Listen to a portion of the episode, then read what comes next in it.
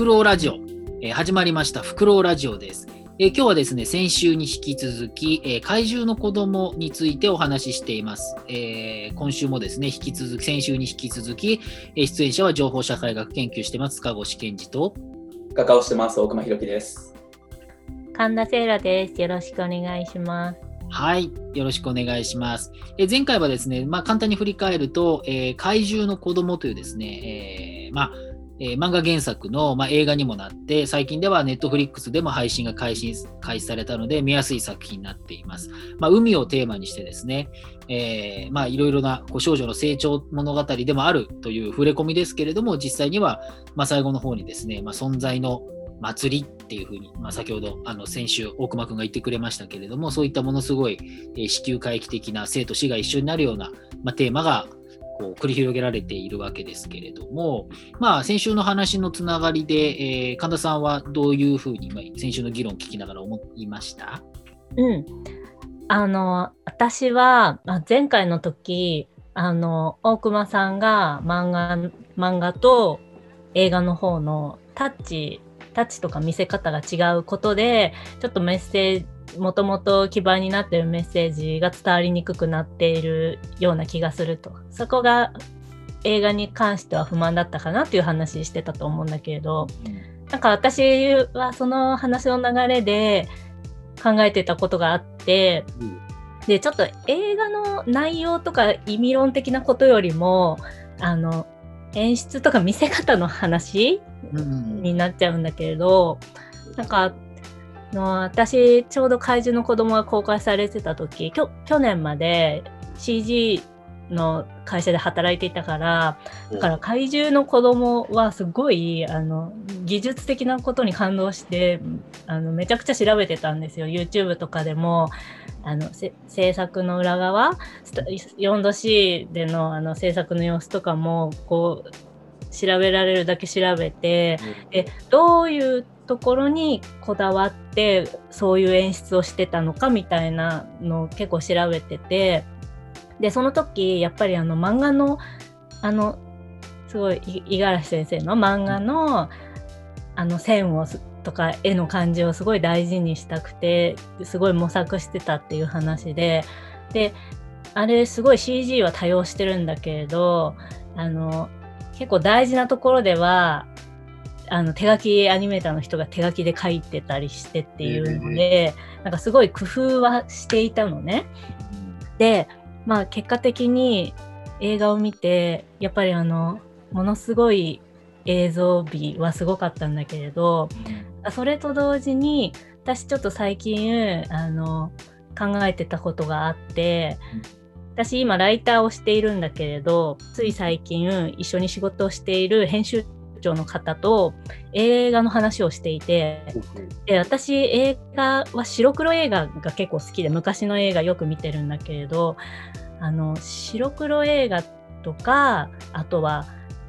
カラーになってても昔の作品ちょっと古い作品例えばこの間塚越さんがちょっと話に出した2001年宇宙の旅とか、うん、ああいうのって今の技術から見ればあの全然技術的には劣ってるし足りてないし2001年宇宙の旅だってもし今作るならもっとそれこそスタジオ 4°C が作るようなもっとすごい映像にすると思うんだけれどでも68年の作品ですね2001年宇宙の旅は、うん、68年。ネットフリックスでも見えるんですね。多分大阪万博の直前かな？公開。あ大阪の万博って70年でしょ？70年だから。68年公開なんで、うん、まあ日本ではどあれか分かんないけどまあそのくらいですよね。そうたあの確かすごい万博にも影響を与えてたと思うんだけれど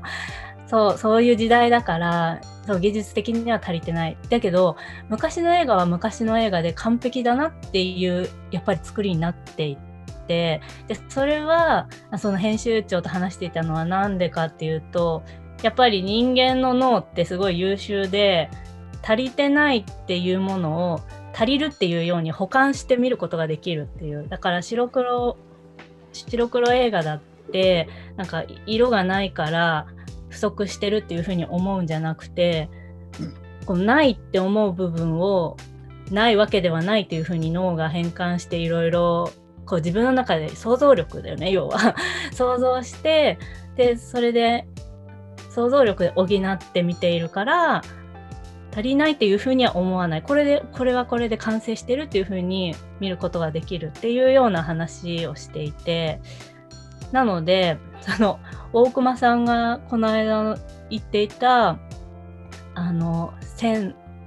なんていうんだろうこのあの漫画の中でこう日常と非日常になるであろう最後のすごい存在の祭りみたいな表現のところもこう同じようなタッチで描いている。でそそれとなんかつながるなというふうに思ったのね。た多分それはそれであのなんかいろいろ脳が補完して受け止めてでそれで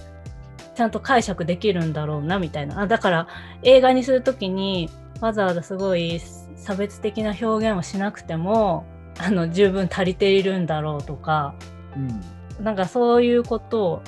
考えて今も考えているんだけれど。情報量がねやっぱりすごい映画だと多くなってるなっていうのは感じたよね。映画のキャッチコピーが確かなんか本当に大切なことは言葉にできないみたいなそういう感じだったんだけどあそうなんだ。そう。のメッセージもそういうメッセージなんだけど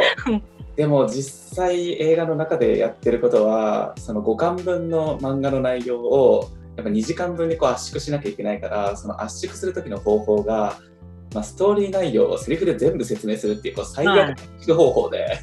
ちょっとねそのなんかなんとかは精子で何は卵子受精だみたいなそういうなんかメタファー、映像のメタファーでやればいいのを言葉で言っちゃうところに若干冷めるっていうのは多分見た人みんな感じるよね、後半の方、ね、映像は映像で、まああれは本当に素晴らしいものではあるんだけど、やっぱり漫画と比べると相対的に、まあ、情報量が多すぎて、まあ、お腹いっぱいだなっていう感想の方が先に出てきてしまうみたいなね、そういう感じになってたりして、まあいずれにしてもその想像の、まあ、余白をこのなんていうのかな脳内保管するためのその余地を与えないような、ね、作りになってるような感じはあったからだからちょっと惜しいなっていうところはあったんだけど。あの崖の上のポニョあるじゃないですか。崖の上。ポニョなんか思い出しちゃいませんか？あ思い出した。あのあのあの適当な波の感じとなんかブクブクブクとものすごい綺麗にできている対比ででもなんだろうみたいな。確かにめっちゃ綺麗なんだけど快速あの快楽はあるんだけどポニョのあの波の方がなんなら快楽あるよなみたいな人間って不思議な存在だっていうのはありますよね。でこれなかなか、うん、どうぞ。特別なシーンを特別な技術で表現するっていうのはやっぱりちょっとナイーブなのかなっていうふうには思ったね。むしろ特別なシーンこそ素朴に表現しなきゃいけないっていうような考え方もできるし、まあ、まあ、これは一長一短なんだけど、まあ、やり方いろいろあると思うんですよ。それこそ「エヴァンゲリオン」のね、昔の映画とかは確かにものすごい特別なやり方でで本当に特別になったしすごいっていうのはいろいろあると思うんですけれども表現の仕方としての何て言うんですかねこうこう言ったらあれですけど安易な感じっていうのをでもレベルが高いからすげえんだけどそこもちょっと工夫してほしいっていうのはあるかもしれない。でさっきのその足りないっていう話で言えば僕音声研究もしているのでスクリーンレスメディアラボってリサーチャーもやってるんでいろいろ音の研究もするんですけどなかなかやっぱ面白い現象があってもちろん何て言うのかなラジオとテレビだったら映像があるテレビの方が面白いに決まっていると思ってるはずなのに全然ラジオの方が楽しい時っていっぱいあるわけじゃないですか。ラジオ番組の方が好きですよ僕は。深夜の。芸人さんの番組とか面白いしで研究でねあの感情をこう測るっていう研究があってある映像を見せるんですね。でなんか人がからかい合ってるような映像を見せるんですよ。で3つのグループに分けてその映像と音声、まあ、つまりテレビだよね。その映像と音声がついてるのを見せる。で1つのグループは。でもう1つは、えー、音声だけ。もう1つは映像だけのグループでこの人今怒ってますか？どうですか？っていうのをチェックしてくださいっていうとえー、一番その感情を正確に当てたのが実は音声だけだったんですよ。へえ。だから実は空気が悪くなってるとかそのこの人怒ってるとかっていうのは実は音声だけの方が分かっちゃう。つまり、ま、一瞬の間とかであ変な空気になったっていうのはテレビよりもなんなら音だけで聞いてる方が分かるっていう、まあ、そういう研究なんですよ。それって面白くないですか、うん、ない方が働くんですよ私たちの。まさに想像が働いて見えるようになる。で、これも先週言ったそのラッパーのね、ダース・レーダーさんの番組にお邪魔したって話をしたけれど、まあ、その番組じゃないけど、まあ、ダースさんは音楽家というかラッパーなので音楽に触れてる人ですけれども、なんか、一回聞いたのは、とてもそのスタジオでいい音っていうのは、その、なんていうのかな、情報としてはもう音は聞こえないと人間には聞こえないんだけれどもめちゃめちゃいい音ってその最後「はーってこう音が流れていく時に聞こえてない音が聞こえてる気がするんですって。別にそれオカルトって意味じゃなくてね。でもなんかそれは聞こえてる気分になるんでしょうね。だからその勝手に脳みそが追っていくんだと思うんですよ。でもそれがすごいんだって。でもそれは本当に一流の音環境じゃないとできないんだって言っていてなんかそれなんかも私たちにもともと備わっているものとかそのある条件じゃないと発動しないものっていうのをいかに引き出すのかっていうのも、まあ、一つの技術としてあるのかなっていうのはちょっとやや脱線するけれどもやっぱりねあのこの映画そのものじゃないけどやっぱりそういうところに思いを至るってこともありますよね。うんまあ、面白いですね今の話は。うん、あのよくさ目が見えない人とか耳が聞こえない人ってそれ以外の感覚がどんどん鋭くなっていくって言うじゃない、であの私も昔知り合いの目が見えない方とお話ししていた時にあのその方はあんまさんっていうのかなマッサージする仕事をしている方なんだけれどやっぱり普段目は見えないけれど人の体仕事でマッサージするときにあの光が見えるって言ってて 手手で、手で光が感じてるっていうのかな？だからっていうふうに言っていて。だからそれすごくその感覚っていうのは話を聞いた時結構衝撃だったんだけれ だけれど。でもそれ珍しくないって。うちのばあちゃんとかも結構もうその日の、まあ、気候ちょっとしたこう風に当たればもうその日の、まあ、気象予測がもうその場でできるみたいな そういう能力を持ってたりとかあのね科学的な、ね、情報にたど頼らなくてもみたいな。でもあの結構お年寄りの人はあの足が痛む日は 雨が降るみたいな 多分それはなんかあのちょっと脱線したかもしれないけど。関節のね何かのあれなのかもしれないけどそういうことがあったりするそれもね非常に面白いのはこれ一方で今みたいにそのなんていうのかなないからあるっていう話だと思うんだけれどもだからといってじゃあなきゃいいのかっていう話でも実はなかったりするんですね。これも音声研究ですけれどもあの視覚障害があるあの盲学校ってあるじゃないですか。その目が見えない人の学行く学校、ね、中学生とか高校とかでそういう盲学校の人たちにちょっとインタビューしたこともあるんですけれどもそうするとねでもね逆に今は昔はその目が見えないことでその違う感覚を使うのでいわゆる健常者と違う感覚がっていうことをすごくこうあのなていうのかなある意味で重宝したというかそういうことが言われたこともあるんだけれども今でもこう YouTube とかを視覚障害のある人も見える見るって言うんですよね YouTube なぜかっていうとめちゃめちゃ音の配置がちゃんとしていてテロップが出るときもテロップに音が鳴る。で場面が変わる場面転換した時も音が変わって違うところに行くからこうなんていうのかな分かるんですって。目が見えなくても何が行われてるか分かると。で今ステレオで右左だから格ゲーとかできると。ジャンプした時に左から聞けるから今この辺にいるっつって全然できる。でしかも、え っすごい。と、たくさん本を読む人に、えっと、視覚障害の本を読む人に昔はなんかすごい重い点字を指で追わなきゃいけないんでめちゃくちゃ読むスピードが遅かったと。でも今全部そのコンピューターで音声で読んでくれるじゃないですか。だからそれで聞くとあの読むといくらでも読める。そうするとその白いっていう感覚もたくさんの情報を浴びるので少なくとも私たちが話した時には我々がいわゆる健常者が見てる白と少なくとも感覚的にかなり近いものになっていてその何て言うのかな技術で全然保管できる部分もあるのかなっていうところもある。だからそのなきゃ絶対補えるないからいいっていうわけではないじゃないですか。その、保管できるものは全然保管した方がいい。うん。でもそれでも、でもそれ、その条件がこうどうなってでも何かこう、まだ見えないというか触れられないものに我々たちは触ろ触れ触れたいと思う何か意欲はあってで、それをジャッキしてくれる作品っていうのが多分素晴らしいものなんじゃないのかなっていうふうには思うんですよね。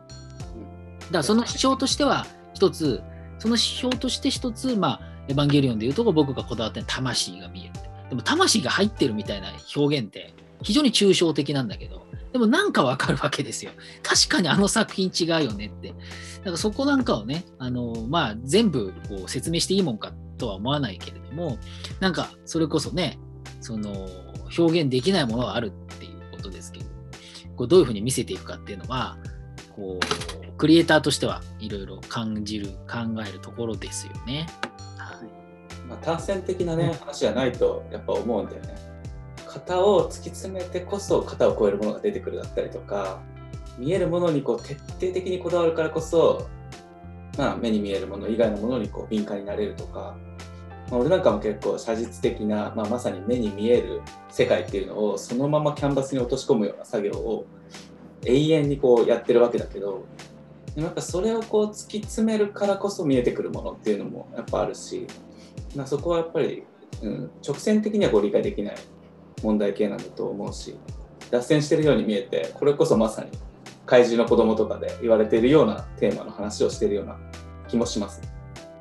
そうですね。エクストリームなことするからすごいってこともあるし、同じことの繰り返しがすごいっていうこともあって、そこは一概に言いようがないっていうのは確かに感じますよね。うん、どうですか？今のところで神田さんは？あのとりあえず漫画が読みたくなったね。だっておだって大熊さんがさ映画はさあのあの表現の仕方をしたことで漫画が本当に言いたかった本質からちょっとずれたっていうなんて私まだじゃあ本質多分つかめてないんだろうな。いや分かんないけどね別にあのただの個人的な感想なので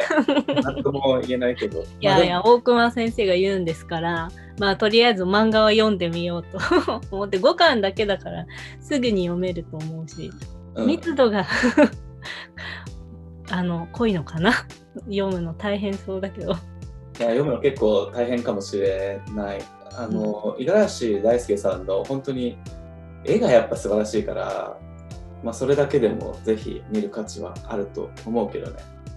確かにあの漫画僕全部はじゃないんですけど12巻ぐらいまで2巻ぐらいまでかなに読んでるんですけど非常にこうそういう意味での情報量が多い。何て言うのかないっぱい書き込んでるとはちょっと違う意味で情報量が多い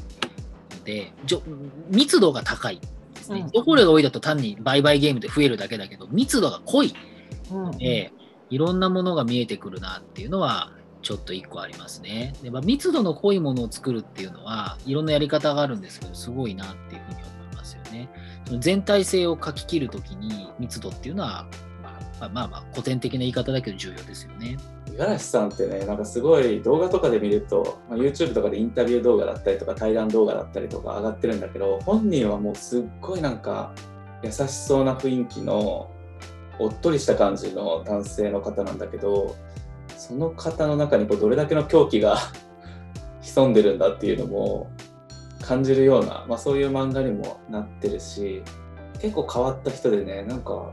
なんか学生の頃とか結構一人で旅をするのが好きででその知らない街とかに行くと必ずちょっとこう歌を歌うっていうようなことを言ってて歌を歌っているうちにその街にこう馴染んでくることができるとか あとはこう予備校あの美大出身なんだけど美大に行くための予備校に通ってる時とかそのなんか予備校の近くにある森とかによくサボってこう散歩とかに行ってたらしくて。でその森とかでもなんかこう何でもいいからとにかく歌とかをこう口ずさんでるとその森にだんだんこう馴染んでいくことができるような気がするみたいな。でその歌がある時をきっかけにスケッチに変わってそのスケッチをその場で描くことによってその場に馴染んでいくことができるみたいななんか歌だったりとか絵だったりっていうのがその場に馴染む時のなんか触媒になってるみたいでそれをねおっとりした感じで話すからなんかこの人変わってるなみたいな感じで。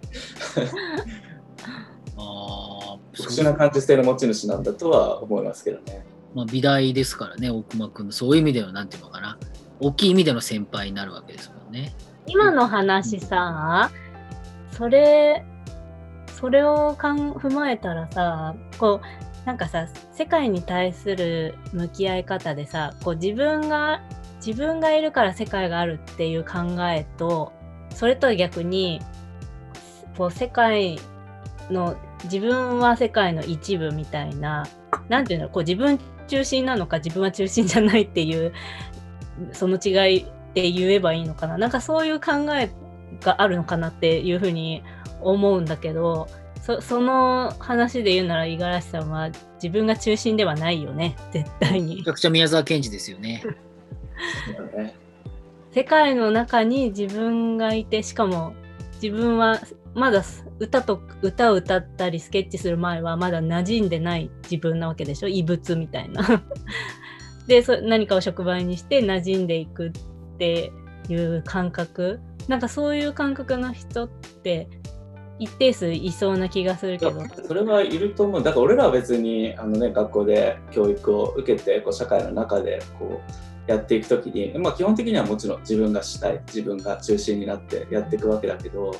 でもここが俺の居場所じゃないとかって漠然と感じてる人って多分たくさんいると思うの。んそうそうそう。でそういう時に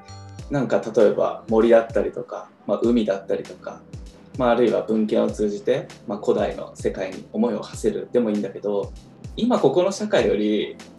よっぽどこう情報は不足しているような場所なのにもかかわらずあこっちの方が俺の居場所っぽいなとかっていう風にうん感じるその感覚っていうのは、まあ結構ありがちな感覚だとは思うんだけどよくよく考えると結構不思議なことだよねそれは。うん、なんか旅好きっていうのもそういうところやっぱりつながってるのかなっていう気はするうんし、あのなんか何かしら阻害されてるっていう感覚がね。うんうんうん、そう、そう、阻害、そうそう。そう、そうだよね。か例えばさ、自分がいるから世界があるって考える人はさ、自分が死ぬのは世界がなくなるのも同じみたいな風な思想とつながる、つながりやすい気がするんだけど、逆、そう、それとは逆の思想の人は自分が死んだ後も世界は続くって自然と考えるんだよね、きっと。うん、まあ生と死っていうのを、まあ、あんまりこう節然とは分けないっていうような考え方は、まあ、むしろ、ね、人類の歴史だとそっちそういうふうに考えてた歴史の方が多分長いんだろうし、うん、うん、うん。まあ、だから自分中心で自分が自分がっていうのはなんか一見すると逆のように感じるかもしれないけど今陰謀論にはまってる人とかっていうのはまさに自分中心でそれはなぜかっていうとその自分がが理解した世界で納得したいっていうことで外にある理不尽で知らないものを分からないってことにしないで陰謀があるって名指すこと。で名指すことによって敵がいるっていうことによって自分の世界が守られるわけじゃないですか。なんていうのかな。守られるってその敵がいるって意味では危ないんだけれども世界全体を認識したって意味では落ち着くわけですよ。だからひ翻って反転してるんだけど実は陰謀論ってものすごい人間中心主義的な考え方だと思うんですね。だからそのいかに自分のその分からんもの仕方ないものとかあるいはそうね何かこうないっていうものに関しての感覚をでかくするか大きいと思ってて。なんか今の話聞いててふとふと思い出したのはあの写真ってあるじゃないですか。で僕は写真はそんなに自分で撮ることはないんですけれどもでも写真って多分世界と自分をつなげる触媒みたいなものになっていて非常に不思議な存在だと思うんですけれども。最近ねあの去年も出された本ですけど写真集ですけど初沢有さんっていう僕ちょっと知り合いなんですけど写真家の方がいてその人が東京コロナ禍っていう写真集を出してるんですよ。でこれ去年の7月に出たやつでまあ写真集なんですけど安いんですよ。1800円プラス税で。去年の2月の上旬ぐらいから7月もう出版ギリギリまでとにかくこのコロナなんであのいろいろ行って東京をですね撮ってきたものの写真集なんですね。でなかなか面白いのは、なんていうのかな、すごい皮肉っぽく、なんか、こう、政治運動してるとか、なんとかとか、なんか酒飲んでるとかっていう、そういう写真いっぱいあるんだけれども、でも別になんか皮肉って社会を批判するために書い撮ってる感じもしないんですよね。で、かといって、まあいろいろあるんですよ。ブルーインパルスが異様に綺麗だったりとか、あるいはそのマスク外して駅駅でなんかキスしてるカップルとか、そういう叙情もいっぱいあるんだけれども、その世界全体のこうそれこそ密度の濃いというかありようを多分なんていうのかな。この写真家自身初田さん自身が感じていることもしかし自分が感じる以外のなんか外から来るエネルギーもこう全てのものをですねどういう立ち位置で撮っていいのかわからないままに撮ってるのでこう見ている方からすると、まあ、見てる方はね、やっぱ1年前、しかも今まだコロナ禍で全員記憶があるので、その記憶から最初は入っていって、今のことは何なんだろうって、その知識の意味で見ちゃうんだけれども、でも、やっぱり手が止まってよく見ていくと、情報量が多くて、自分のあの話に引きつけていく。で、それを超えていくと、あれ？この社会って、この東京って、この世界ってっていうふうに広がっていって、なんかよくわからなくなるんですよね。自分がこう暮らしている東京なのに、まあ僕は東京に暮らしてるけれども、なんかその非常なありようがっていう、なんていうのかな、自分と自分じゃないもののありようっていうのがものすごい何回もの工作して、すごくね、不思議な気持ちになるんですよ。で、しかもそれは多分見る人によって政治的に読む人、社会的に読む人、自分のこう、日記のように見る人、なんかいろんな読み方があって、あの結構おすすめですね。これ、初沢ありさんの東京コロナ禍っていう写真集なんで、まあ、あの出れあの検索すればすぐ出ると思います。まあ、ずっとね、書評書こうと思ってなかなか書けてなかったんですけど、今みたいな話を 書いて書評書こうかなと今言いながら思いましたとこですね。俺それ見ました。素晴らしい写真集で。うん津田さんのね、やっぱり自意識だったりとか、その主体的なメッセージみたいなのが、後継に退いてるからこそ情報量が多いんですよね。普通だったらこうメッセージっていうか、その具体的な主張がこうあった方があの情報量って多いっていうふうに思われがちだけどそれ全然逆なんだっていうことが蓮田さんの東京コロナ禍見るとすごいよくわかるし蓮田さんの中ではちょっとなんか珍しいタイプの写真集にも感じましたけどねこれまでの写真集に比べると。まあ、あの最後にねあの解説で佐々木当たるっていうねあの思想家っていうのかな？の人が解説文書いてる、まあ、それもなかなか面白いなというふうに思いますし、まあ、この方初田さんはあの沖縄のことを教えてくださいと沖縄の写真集って、まあ、北朝鮮に行った写真集とかっていうのがあって、まあ、それで注目されているわけですけれども北朝鮮沖縄っていうとある種知識もいるしあのなんていうのかな、まあ、そういう特に北朝鮮はそういうふうに見るってことがあると思うんですけれども、まあ、東京コロナ禍の場合はですね、まあ、コロナっていうことがあるので誰でも見ることができるというか共通した知識を持っているしあのでも今、大熊君が言ってくれたみたいに、なんかね、多様な取り方ができるっていう意味で、非常に面白いのかなというふうに思いますね。なんちゅう話をしていると、怪獣の子供からいろんなところに 話が、クリエイターとは何ぞやみたいな話までなってきましたけれども、やっぱりこう、言えば言うほど話は広がっていきますね。ということでね、あの話は多岐にわたって、あのいろんな、今日もそれこそ密度の濃い会話になったのかなというふうに思うんですけれども、まあ、ちょっとね、怪獣の子供はぜひ、その漫画、ね、あの映画、僕らも漫画読みますんで、ちゃんと、えー、から視点をね、えー、持ってきて、まあ、袋ラジオではですね、一回題材にした話もまた何度も何度もリフレインして喋ろうかなと思ってますので、まあ、この怪獣の子供もね、折に触れていろんなところで話していければいいかなというふうに思ってます。えー、次週以降はですね、ちょっと考えているのは、まどかマギカね、えー、またこうアニメ続きますけれども、あの実は放送10周年ということで、魔法少女まどかマギカというね、まあ、非常にアニメ界では有名な作品で、ただ、アニメあんま見ない人からすると、なんか、いわゆるも萌えというかね、萌えな感じで、みたいな風に思う人もいるかもしれないんですが、実は非常に複雑な、えー、そして非常に素晴らしい作品で、まあ、エヴァンゲリオン的な世界観にも非常に近いものがあって、えー、話題になった作品まあ、ちょっとこれについてね、話してしていきたいかなというふうに思っていますので、えー、次回もね、楽しみにしていただければいいと思います。大丈夫そうですか皆さん、今日はこんな感じで。はい。はい。はい。ということで、今日もいろいろね、お話ししてありがとうございましたということで、えー、今日のフクロウラジオはこの辺で終わりにしたいと思います。来週の更新をお楽しみに。